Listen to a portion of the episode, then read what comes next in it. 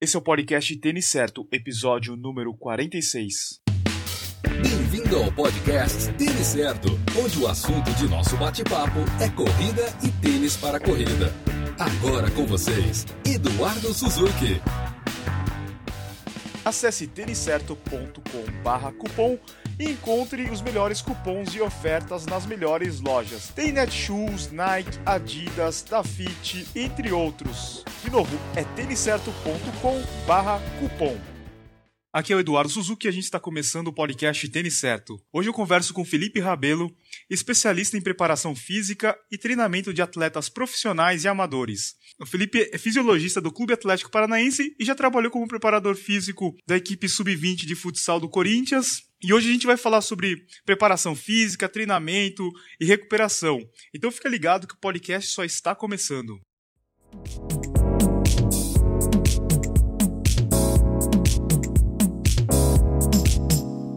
Oi Felipe, tudo bem? Tudo bem, Eduardo, como é que você vai? Tudo bem.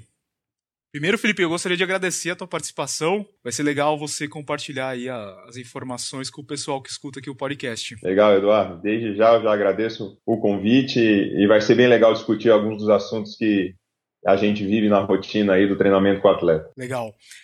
Felipe, para a gente começar, fala um pouquinho quais são as suas especialidades. Olha, Eduardo, eu pensando aqui no lado da formação acadêmica, eu sou formado num curso chamado Ciência do Esporte. Hoje ele é padronizado e chamado como bacharel em esporte ou somente esporte, um curso que tem na Universidade Estadual de Londrina, no Paraná, e também na USP, no estado de São Paulo. Eu tenho pós-graduação em treinamento esportivo, fiz pela Universidade Federal de São Paulo, Escola Paulista de Medicina, e também tenho um mestrado na área da Fisiologia do Exercício do Esporte, que eu também realizei na Universidade Estadual de Londrina.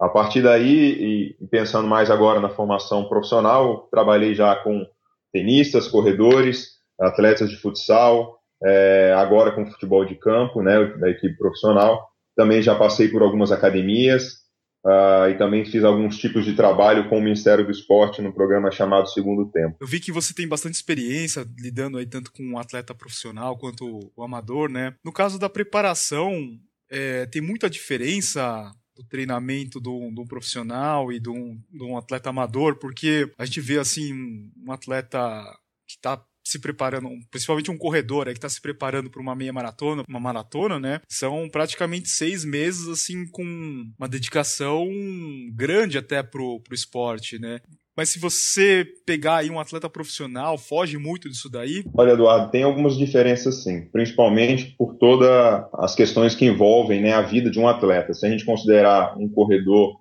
ou um atleta profissional, ele tem a sua vida destinada àquilo, exclusivo a ser um atleta de elite. Ou já um atleta amador, ele tem como característica dividir as suas tarefas do dia com o seu trabalho, com a sua família, enfim, com todas as outras tarefas que estão ao redor aí da sua rotina. É claro que o atleta profissional ele tem, por exemplo, um volume de preparação muito maior do que um atleta amador, principalmente por todo o suporte que ele tem, dentro da parte de comissão técnica ou do seu staff, e aí ele envolve, além dos seus treinamentos, ele tem os compromissos com seus patrocinadores, ou mesmo também com o restante do staff, Então a gente pensa no atleta profissional somente treinando, somente se preparando, mas tem a fase de recuperação em que envolve atividades com a fisioterapia, tem a parte de marketing feito com seus parceiros, tem a preparação para viagens, a preparação para competições em outros países, tem até aquela questão mais dada mais importância, que seria a parte da recuperação, que muitas vezes o atleta amador não consegue fazer de uma certa forma efetiva, porque como ele divide a sua rotina com outras questões, como o trabalho, por exemplo, ele não consegue ter, por exemplo, uma noite boa de sono, ele não consegue ter as melhores estratégias de recuperação, por exemplo, massagem, por exemplo, algum tipo de equipamento de quiroterapia, enfim, os melhores suplementos. Então a preparação sim é diferente, principalmente pelo nível em que eles estão. Entendi. Ainda falando de preparação, Depois que foi traçado um objetivo dentro de um planejamento, né? No nosso caso aqui, a corrida, como é que você dividiria a preparação do seu atleta na questão assim, do tempo de período de base, treinamento específico e regenerativo? Quanto tempo essa parte da base ela duraria, mais ou menos? Legal, vamos dividir então em esportes coletivos e em esportes individuais, né? Aproveitar que a gente também falou um pouquinho de atletas de outras modalidades, não somente a corrida. Se a gente pensar em esporte coletivo, e aí você considera principalmente o calendário, né? A temporada que você tem pela frente, isso tudo vai nortear, né, o planejamento da sua rotina de treinamento, né? Então, fazer um período de base, por exemplo, no esporte coletivo, ele é muito complicado porque normalmente ele é muito curto. Uhum.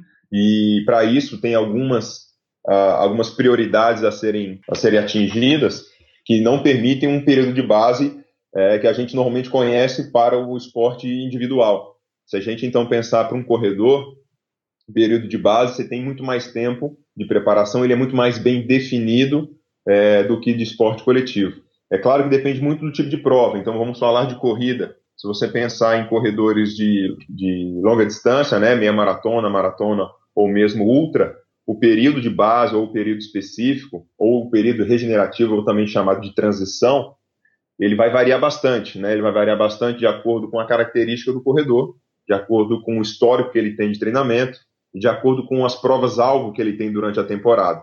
Imagina 2 provas-alvos no ano, sendo que ele tem até algumas outras provas preparatórias, mas as 2 principais seriam as provas-alvos ali no primeiro e no segundo semestre, por exemplo. O período de base para cada uma dessas provas ele vai ser específico, né, e direcionado para essas provas-alvo, assim como os períodos específicos, né? Mas normalmente aí vai variar muito, né? Eu corro risco aqui de cometer algum erro, mas assim, normalmente o período de base dura aí 2, 3 meses, dependendo 4 meses, para depois você entrar no período específico, que varia bastante de acordo com o tempo que você tem, né? Então isso vai depender demais do calendário, do tempo que você tem de treinamento, mas principalmente da individualidade e do histórico do seu atleta, porque você pode ter atletas bem experientes em que as suas fases, né, as suas etapas de preparação podem ser de durações diferentes, porque ele já tem uma condição, um corpo que sustenta esse tipo de treinamento. Interessante. Eu estava vendo outro dia um programa sobre preparação, né? E eles estavam mostrando lá os americanos dos 3 esportes principais lá deles. Os caras levam muito a sério essa parte de preparação de base e eles têm muito mais tempo que no futebol, por exemplo, né? Eu tava vendo o Stephen Curry, ele não vem para as Olimpíadas porque o cara não quer comprometer a temporada dele, né? Eu sei que pode ser importante para ele jogar umas Olimpíadas, só que se ele invade lá o tempo que ele teria de descanso, das férias dele, mais a preparação, poderia perder lá o campeonato e parece que ele vai ter que fazer uma cirurgia, né? Parece que, assim, nos Estados Unidos o pessoal leva muito a sério nessa parte da preparação física. Aqui ainda tem um problema cultural, assim, o cara fala assim, não, eu preciso jogar as Olimpíadas porque é uma coisa, assim, do meu país, tal, né? Então tem uma parte cultural, parece, nisso. Não, nos Estados Unidos a preparação física ela é vista como uma das mais bem trabalhadas, né, do mundo. Sem dúvida é muito evoluído essa questão das metodologias lá. E principalmente também as estratégias que eles têm de treinamento. Na verdade, o conhecimento ele tá aí, né, dissipado no mundo todo, mas os americanos sempre foram conhecidos por criar excelentes atletas e também grandes equipes. Você vê a NBA, você vê a NFL, você vê os atletas de natação, os atletas do esporte individual de maneira geral, o quanto eles têm sucesso nas grandes competições, né? No caso do Stephen Curry, sem dúvida, ele tem um pensamento muito mais voltado para a sua performance na NBA, sabendo que ele tem um período não ideal, mas o suficiente para se preparar, considerando também essa questão da lesão, para a próxima temporada da NBA. E aí depende também muito de quais são as prioridades das carreiras de cada atleta, né? De repente, as Olimpíadas para ele não é de tanta importância assim quando comparado à NBA. Sabendo que a equipe que vem da NBA, dos americanos, né, da seleção americana para as Olimpíadas, ela mesmo sem os seus principais atletas, ela já é muito melhor do que a grande maioria. Agora falando de exercício de pliometria, de exercício de força, né? Tem alguns exercícios de força assim, que são básicos para qualquer esporte que você poderia listar aí para gente? Olha, Eduardo, eu gosto bastante dos exercícios unilaterais, né? Feitos com uma perna ou, se não, um braço. Na verdade, mais uma perna, né? Agora, isso tem um motivo bem claro. A grande maioria dos nossos gestos esportivos, né, das nossas ações motoras dentro do esporte, elas são feitas uma perna de cada vez, né? Se você pensar na corrida, você corre com uma perna de cada vez. Se você pensar num trabalho de velocidade com mudança de direção, no basquete, no futebol, no futsal, por vários momentos nesses gestos, você usa muito mais uma perna do que a outra, né? Então, assim, o trabalho de desenvolvimento de força unilateral, ele é fundamental pensando na transferência para o gesto motor que você vai fazer no seu esporte, né? Então, os trabalhos de força numa perna só, pensando em estabilidade ou mesmo o desenvolvimento da força, eu acho excelente. Agora, indo para exercícios mais específicos, eu gosto muito dos que trabalham de uma maneira geral o corpo. Os levantamentos básicos, por exemplo, né? Gosto muito do agachamento, gosto muito do levantamento terra, gosto do stiff, né? Gosto dos trabalhos feitos, por exemplo, na barra fixa, né? Eu acho que trabalhos para desenvolver costas, né? O que a gente chama de exercícios de puxar, barra fixa, ela tem que existir, né? Um exercício excelente. Agora, para todos esses exercícios existe um processo pedagógico, né? Uma questão gradativa. Não é qualquer atleta e não é qualquer pessoa que consegue realizar ele com maestria, né, com eficiência.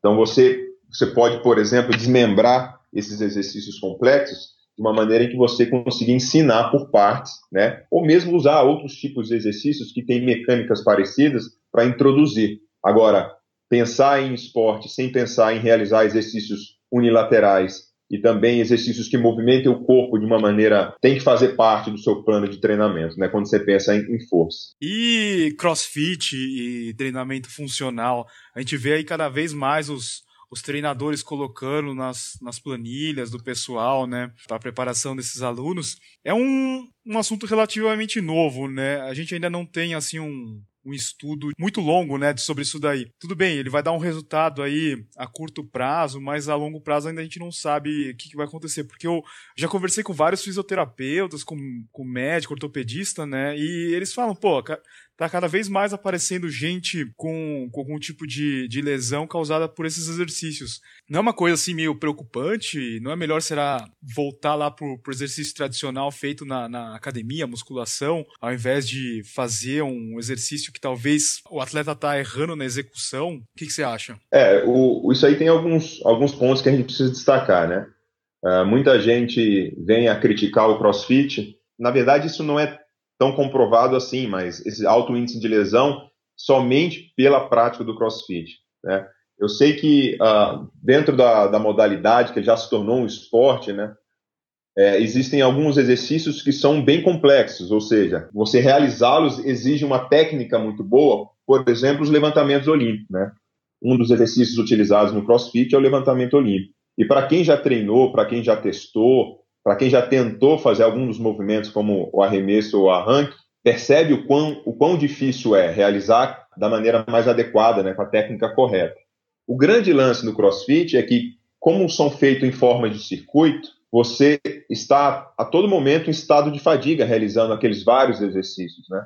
Então, exercícios que exijam uma complexidade muito grande, uma técnica muito apurada, quando você está em estado de fadiga, a chance de você errar o movimento, né, ou não realizá-lo corretamente, ela existe. Então, às vezes, as lesões acontecem porque o corpo já não suporta fazer com qualidade aquele movimento e, de repente, aquela sobrecarga ela causa algum tipo de lesão, né, algum tipo de machucado. Agora, a gente não pode culpar somente o CrossFit, porque muita gente que, de repente, vem a praticar o CrossFit vem de um histórico de muito sedentarismo ou de algum tipo de atividade que não chega nem perto do CrossFit em intensidade. Então, de repente, eu sou um praticante de, sei lá, de escalada e, de repente, eu quero começar a praticar o CrossFit. E dentro do CrossFit, é claro que deve haver uma periodização, deve haver um processo pedagógico, algo gradativo, né? Ensinar movimentos, como a gente sabe que em vários boxes de CrossFit, aqueles mais bem organizados, eles têm esse processo de turmas mais novas, de turmas mais avançadas, de ensinar o movimento para depois entrar em trabalhos com mais sobrecarga.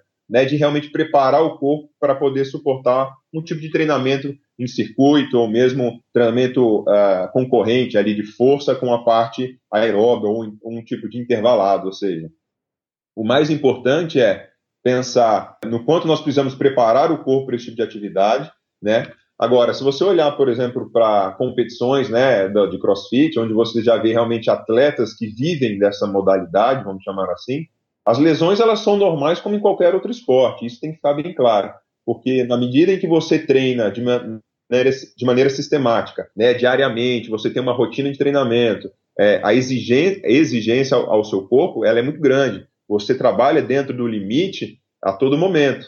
Então as lesões, assim, às vezes por esforço repetitivo ou mesmo algum trauma, elas acontecem porque é uma vida, é uma rotina de atleta, né? De quem compete, de quem vive disso, de quem ganha dinheiro com isso, de quem tem, por exemplo, patrocinadores. Agora, isso tem que ser muito bem visto quando a gente trata de atletas da vida real, que eu costumo chamar, né? Os atletas até abaixo do nível de amadores, que de repente querem ser um atleta de CrossFit. Agora, sem dúvida nenhuma, um ponto muito importante é a boa orientação, né, do treinador. O cara tem que entender bastante do assunto, ele tem que entender de periodização, ele tem que entender dos movimentos utilizados dentro do CrossFit para poder ensinar quem tem interesse. Mas, assim, particularmente, eu não vejo como o CrossFit o grande vilão da história, mas talvez a orientação adequada e realmente casar os perfis com o tipo de atividade. Tema aí que é bastante polêmico entre os atletas aí de diversas modalidades é alongamento, né? O que você passa lá para os seus atletas? Porque não existe nenhum estudo aí que mostra que o alongamento realmente é eficiente, né? Na prevenção de lesão, principalmente, mas é uma coisa assim que, sei lá, deixa o corpo mais relaxado. Pelo menos é o que eu sinto, não sei. Você acha que é importante o cara fazer um alongamento aí, talvez não no dia que ele fez o trabalho que exigiu mais aí da musculatura, ou, sei lá, um rolo de soltura já seria o suficiente? Legal. Esse é um assunto que já perdura por muitos anos, né? A questão de você se alongar antes de uma atividade, ou você fazer algum tipo de trabalho separado da sua rotina de treino, visando o alongamento. Tem duas coisas importantes que a gente tem que destacar, né? O trabalho de alongamento e o trabalho de flexibilidade. No caso, se você pegar atletas que exigem, que é exigido uma amplitude de movimento muito grande, por exemplo, ginastas, o trabalho de flexibilidade ou treino de flexibilidade, ele é fundamental e ele faz parte da rotina, né? Faz parte da semana desses tipos de atletas. Agora, o alongamento como forma de aquecimento, aí já tem um propósito diferente. Agora, uma coisa muito interessante que a gente faz lá no Atlético Paranaense é o trabalho visando o movimento do atleta, visando identificar os seus desequilíbrios, né, as suas compensações e trabalhar em cima desse movimento para que depois ele consiga transferir e gerar a força necessária, por exemplo, no campo. Então, o alongamento estático a gente utiliza em momentos muito específicos, mas assim, de uma maneira bem rara. A gente visa bastante o alongamento dinâmico, né, os movimentos mais balísticos e pensando principalmente em mobilidade e estabilidade do corpo, né? Então, se a gente pensar em atletas da vida real, os atletas amadores, é claro que para quem nunca fez nada ou faz muito pouco, né, ou não tem uma rotina ou um corpo de atleta, é claro que o alongamento pode trazer algum tipo de benefício se você não está acostumado a fazer, se você não está acostumado a alongá-lo, né? Se a sua musculatura, por exemplo, é muito importada pelo o seu tipo de atividade que você faz no trabalho ou pela sua falta de atividade, né? É claro que o alongamento ele tem o seu benefício, mas não diretamente como as pessoas sempre acharam, né? Visando a prática esportiva.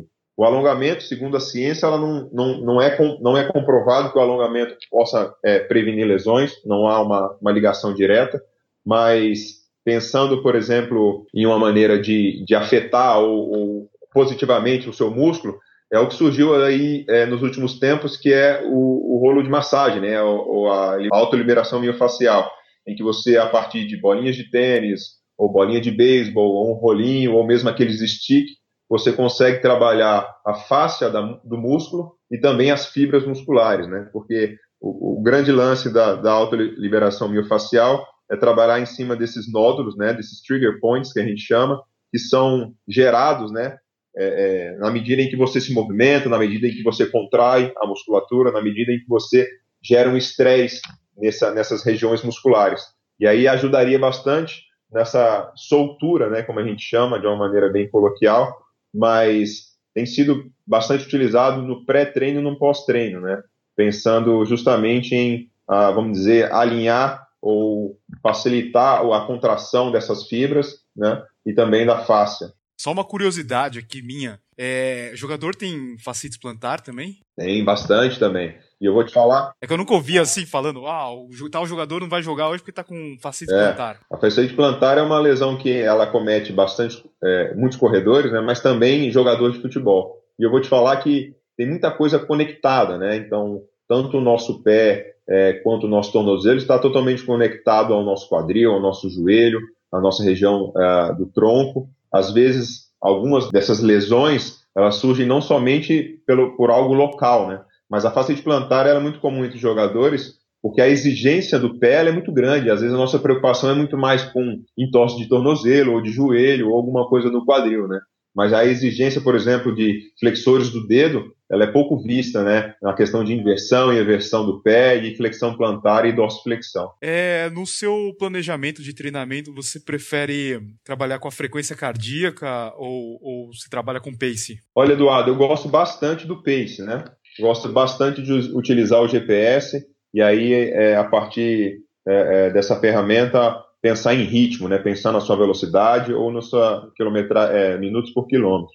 Porque a frequência cardíaca ela tem alguns pontos que são interessantes para controle de treinamento, mas ela sofre interferência de muitos fatores, né? Então, por exemplo, a temperatura ambiente em dias de muito calor, até o aspecto psicológico, né? Às vezes você usa o frequencímetro para poder controlar a sua intensidade de uma corrida na prova, só que naquele dia da prova é um momento de muita ansiedade, né? Às vezes tem pessoas que não conseguem controlar o seu nervosismo e a euforia. E só nessa questão de mudança emocional, a frequência já se altera. Agora, imagina você se basear nas zonas de frequência cardíaca e ela está alterada em 5, 4, 7, 10 batimentos para cima ou para baixo, e aí você se controla, né? Ou controla a sua intensidade de corrida a partir dessas zonas, só que ela... por essa questão emocional, ela está interferida, né? Então, assim, você corre o risco de trabalhar em zonas ali que não são as reais. E aí tem as pessoas também que, por exemplo, usam medicamentos, e aí, no caso, beta-bloqueadores que afeta o batimento cardíaco, né? E até uma questão da desidratação. Pensa comigo, numa prova de longa duração, de repente você não fez as melhores estratégias pré e durante a prova, e aí você se encontra no estado desidratado. A gente sabe, por exemplo, que aí, em média, 1% de perda de peso pela desidratação, seu batimento cardíaco varia aí entre 7 e 8 unidades, né, batimentos. Então, assim, até nisso pode alterar um pouquinho o seu controle. Então, eu prefiro usar muito mais o pace. O pace é muito tradicional hoje na corrida, justamente para até como estratégia durante a prova, né? Você sabe quando que você vai poder fazer determinados ritmos para cada quilometragem, considerando, por exemplo, o adversário que você tem pela frente, a altimetria da prova, a temperatura ou mesmo o clima que está no dia da prova, do quanto que você pode apertar, do quanto que você pode segurar. Na verdade, o ritmo, para mim, é muito mais interessante, até porque muito do que se sai, por exemplo, em resultados de provas ou mesmo planilhas de treinamento, sai muito baseado em ritmo, né? E você já fica habituado a isso. Bacana. A gente já falou aí da fase de base, falamos um pouco aí sobre alongamento, lesões e tal.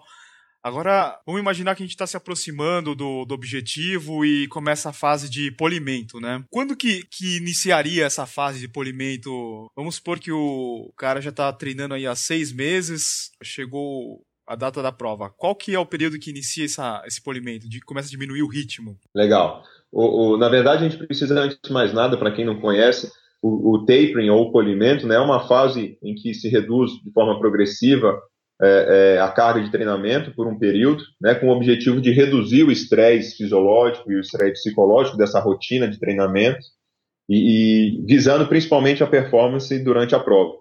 Então, se você pensar num atleta que treina já há 6 meses, o que a ciência mostra, o que os estudos mostram é que quando você entrar na fase de tapering, que seria ali por volta a ideal, tá? Pode ser que para algum tipo de atleta ou para algum tipo de prova essa duração varie, mas assim, normalmente de 8 a 14 dias, ou seja, de 1 a 2 semanas antes da prova, parece ser o limite entre desaparecer aquele estado de fadiga que você está convivendo com sua rotina de treinamento e o efeito negativo de, por exemplo, destreinar.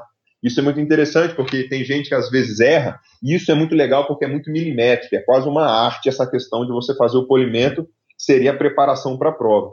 Tem atleta que, de repente, se fizer mais do que 14 dias, ou seja, mais do que 2 semanas de polimento, ele corre o risco de chegar destreinado, né, no dia da prova. Ele de perder um pouco do condicionamento físico que ele vinha tendo, aquela aquisição, aquela evolução durante o seu período de base ou durante o seu período específico, como cada um chama essas fases, né? Então, o que a ciência mostra é, de 8 a 14 dias parece ser o melhor período para você começar a diminuir volume de treino, né, e manter a intensidade de treino. Isso que é o mais interessante. Às vezes as pessoas pensam em polimento e acham que, por exemplo, treina 5 vezes por semana, ela vai passar a treinar 2 vezes por semana porque ela precisa descansar para a prova. E aí ela corre risco muito grande de entrar em período de destreinamento.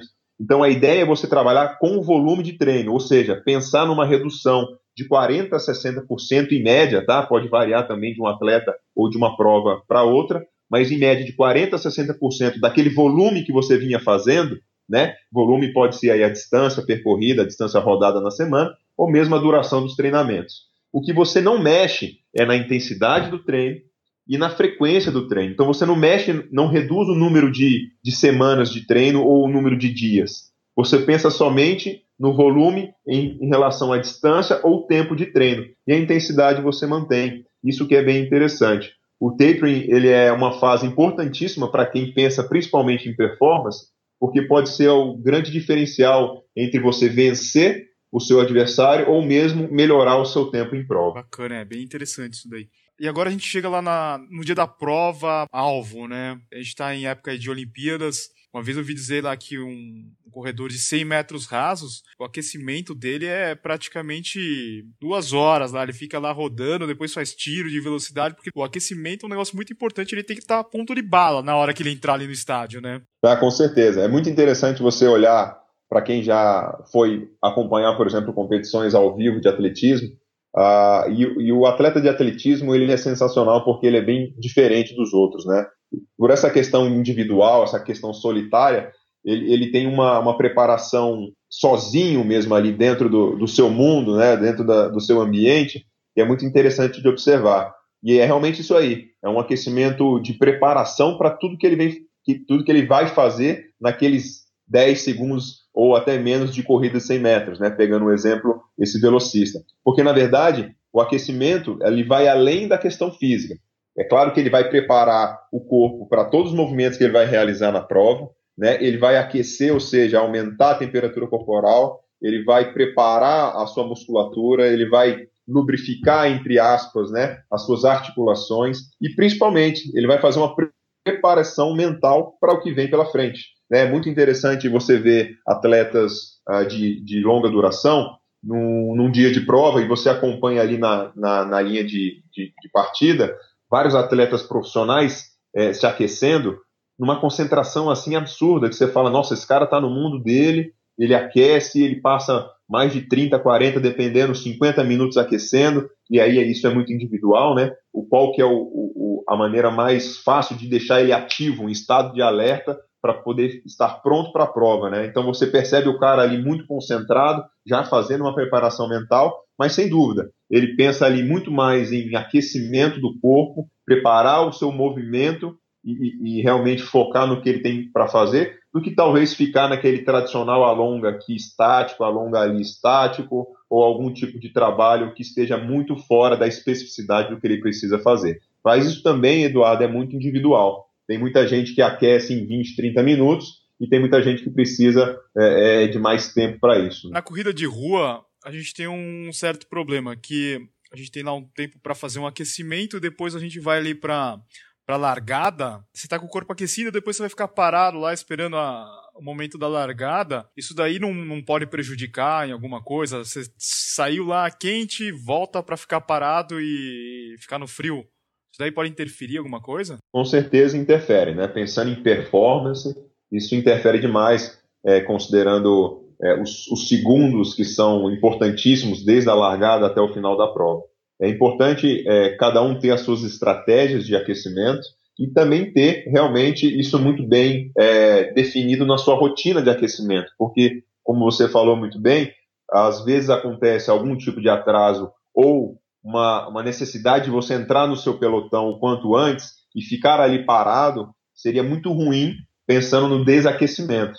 Então, as pessoas usam a estratégia de se aquecer o mais próximo possível da largada, mas principalmente numa região em que ele possa entrar no seu pelotão logo antes minutos antes da largada, para ele não perder esse aquecimento. Faz todo sentido se você, por exemplo, entra no pelotão, não tem espaço para se movimentar, e normalmente não se tem, a não ser que seja o pelotão de elite, né?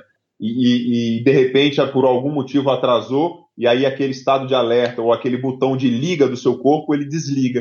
E aí, de repente, naquela largada, você pode perder alguns segundos preciosos. Um problema aí que tanto os atletas profissionais quanto os amadores sofrem bastante é com câimbras, né? Não sei se tem alguma ligação aí com o aquecimento que a gente estava comentando agora, mas a gente vê lá, quem assistiu a Euro algumas semanas atrás, viu lá que o cara é um profissional, o cara joga num time com uma super estrutura, mas mesmo assim chega uma etapa do campeonato que o cara também sofre de câimbra, né? E o corredor, o triatleta, acontece a mesma coisa. O cara se preparou lá, tá participando de uma maratona ou de uma outra prova e acaba sofrendo com as câimbras. Tem alguma coisa que dá pra gente fazer para evitar essas câimbras? Olha, Eduardo, é um assunto também que é discutido há muito tempo.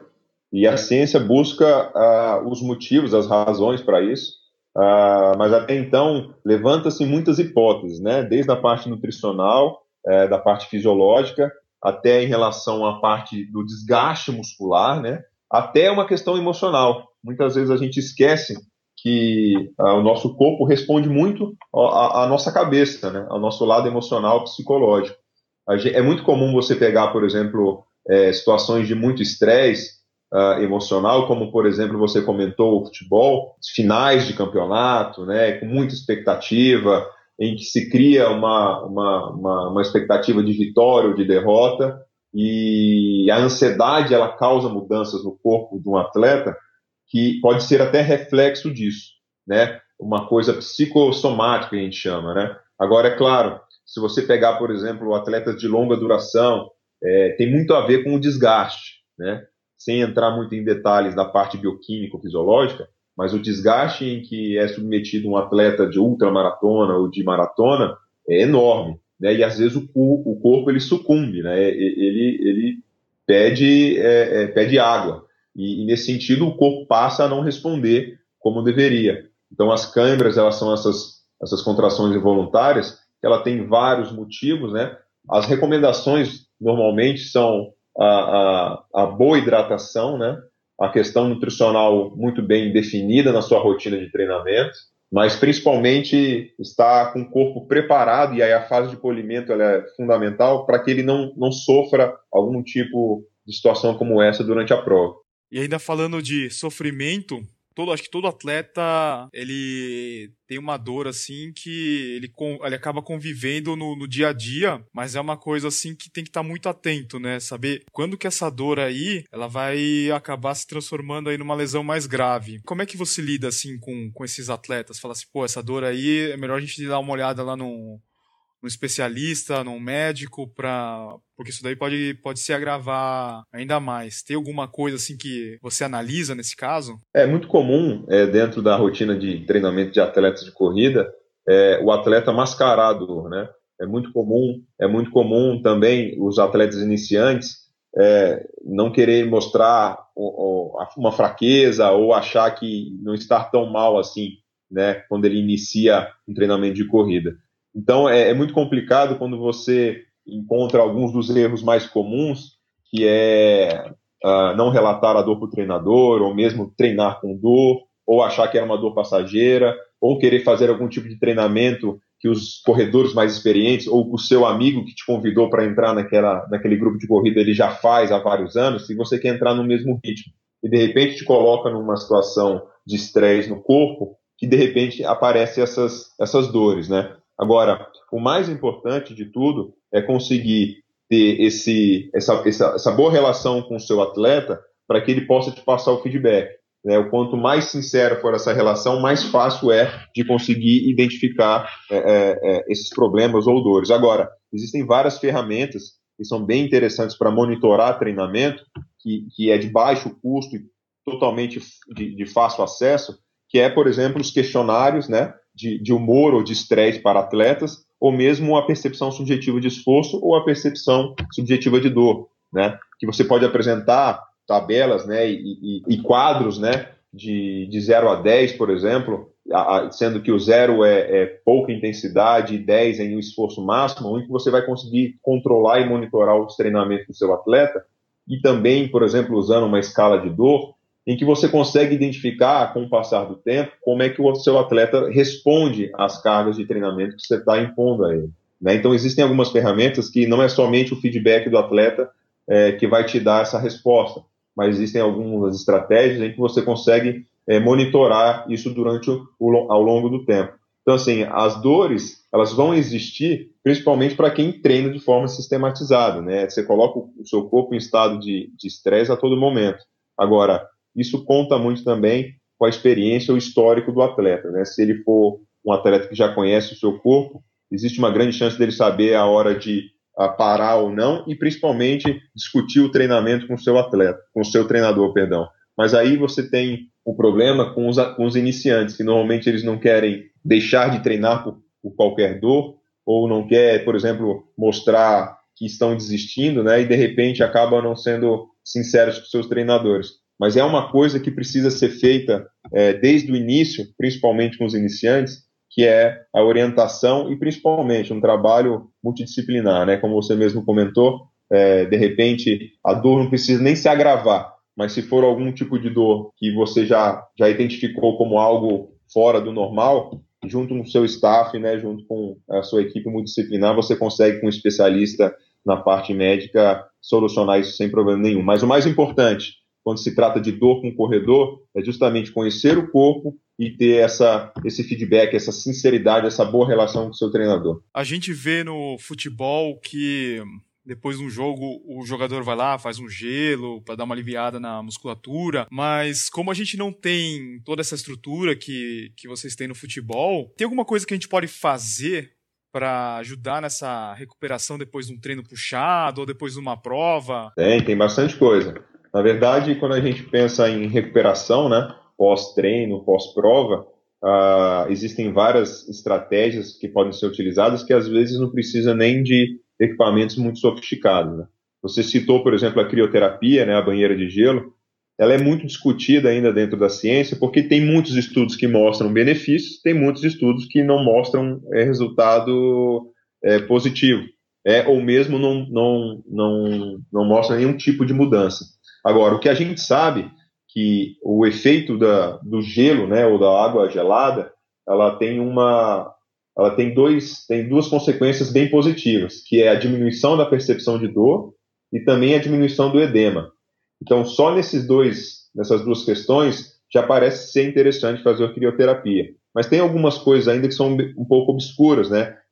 Se a crioterapia, por exemplo, o gelo, ou a banheira de gelo, ela diminuiria o dano muscular, isso ainda é uma incógnita, né? Se causaria algum tipo de adaptação do treinamento, se aceleraria uma adaptação de treinamento ou não, ou se, por exemplo, o efeito que se tem no corpo é pela temperatura da água, né, pelo gelo, ou pela pressão hidrostática, né, exercida pela água. Isso ainda é bem discutido.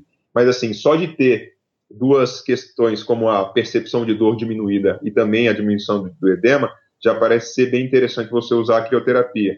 É claro que temos outras ferramentas, como, por exemplo, essa mais atual que a gente conversou agora há pouco, que é a autoliberação miofascial. Ela é bastante interessante também, principalmente pelos poucos estudos que se tem, porque é um assunto bem novo, em relação à percepção de dor. Né? A partir do momento que você passa a fazer dentro da sua rotina a autoliberação miofascial, se não tem ainda alguma coisa bem explicada na ciência a respeito de efeitos positivos fisiológicos ou bioquímicos ou mesmo estruturais, pelo menos a percepção de dor ela é menor. Nos estudos utilizados com um rolo de massagem ou automassagem, qualquer tipo de instrumento, a percepção de dor ela foi diminuída. Então, isso já é um ponto importante, porque é uma coisa que é uma sensação do atleta, né? Então, se para ele está se sentindo melhor, faz sentido você manter esse tipo de estratégia. Agora, enquanto não surgirem novos estudos mostrando efeitos negativos ou positivos, a gente continua ainda utilizando o que a gente tem em mãos. A gente pode pensar também na massagem, né? Nós podemos pensar também na eletroestimulação, que a fisioterapia utiliza bastante, apesar de alguns estudos ainda mostrarem algumas controvérsias, né? Mas tem pessoas que utilizam.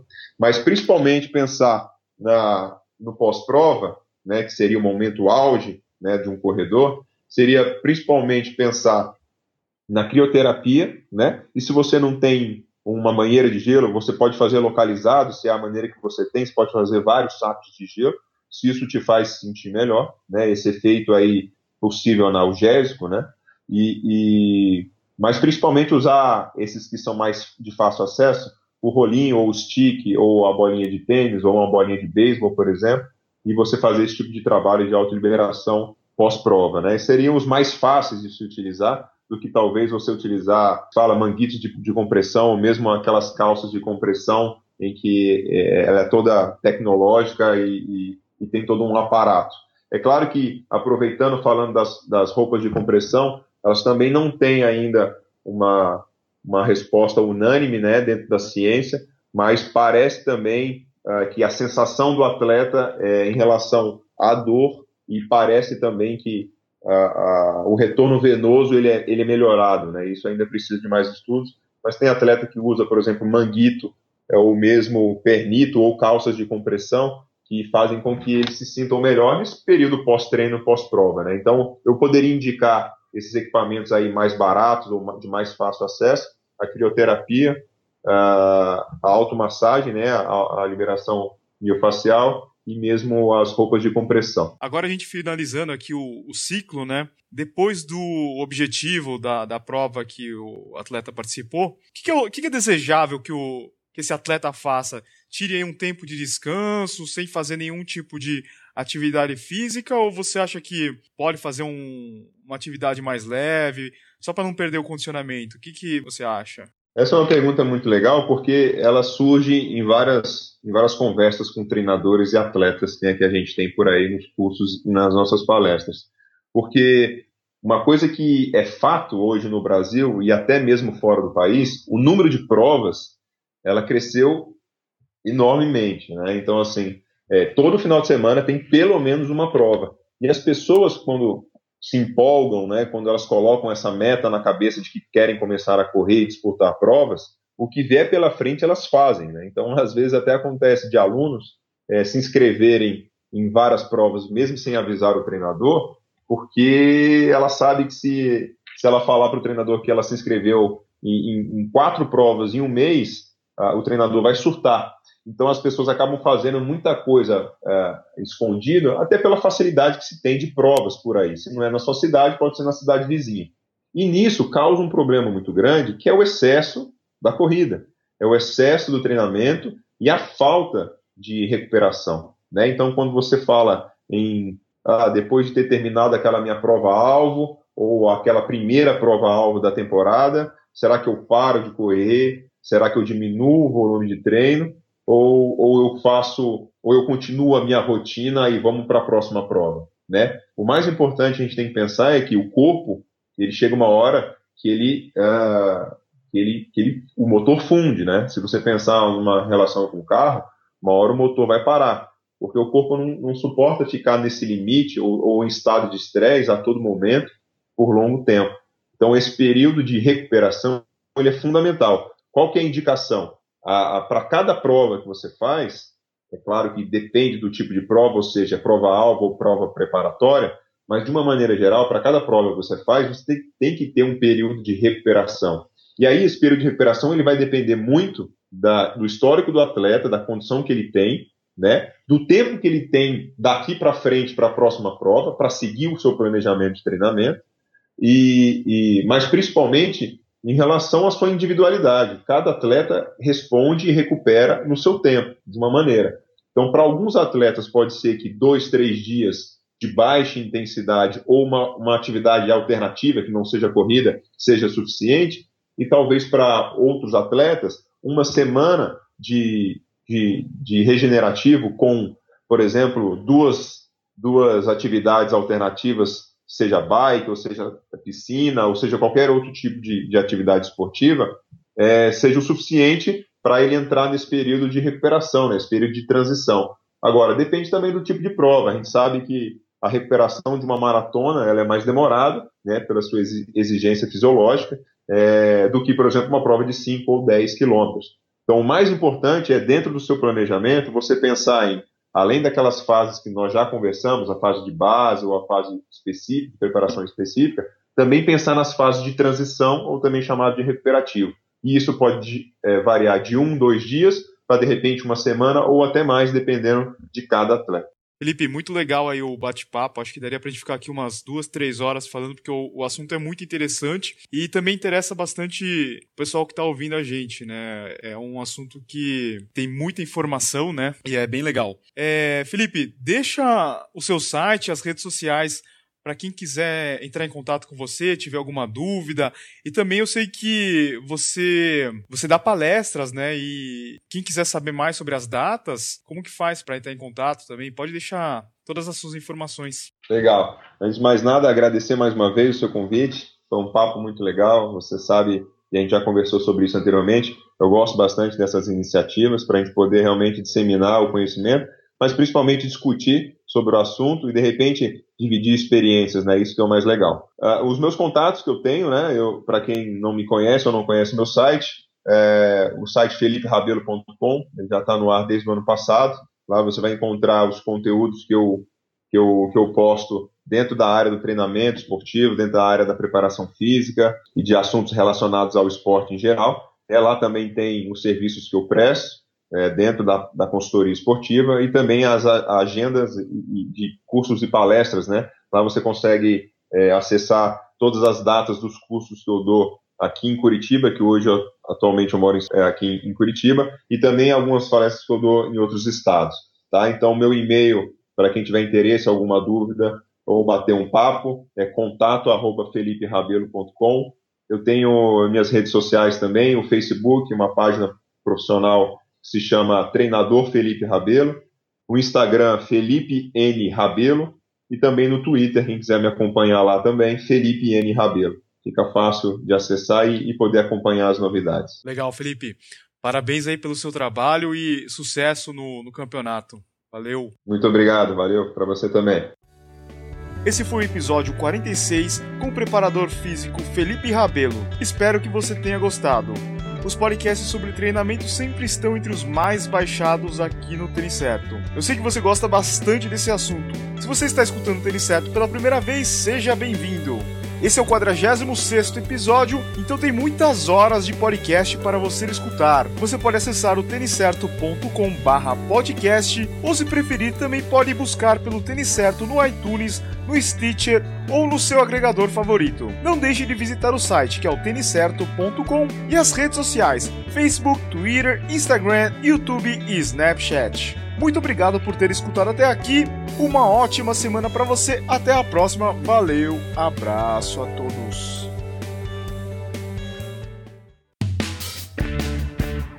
Obrigado por escutar o podcast Tênis Certo em www.têniscerto.com.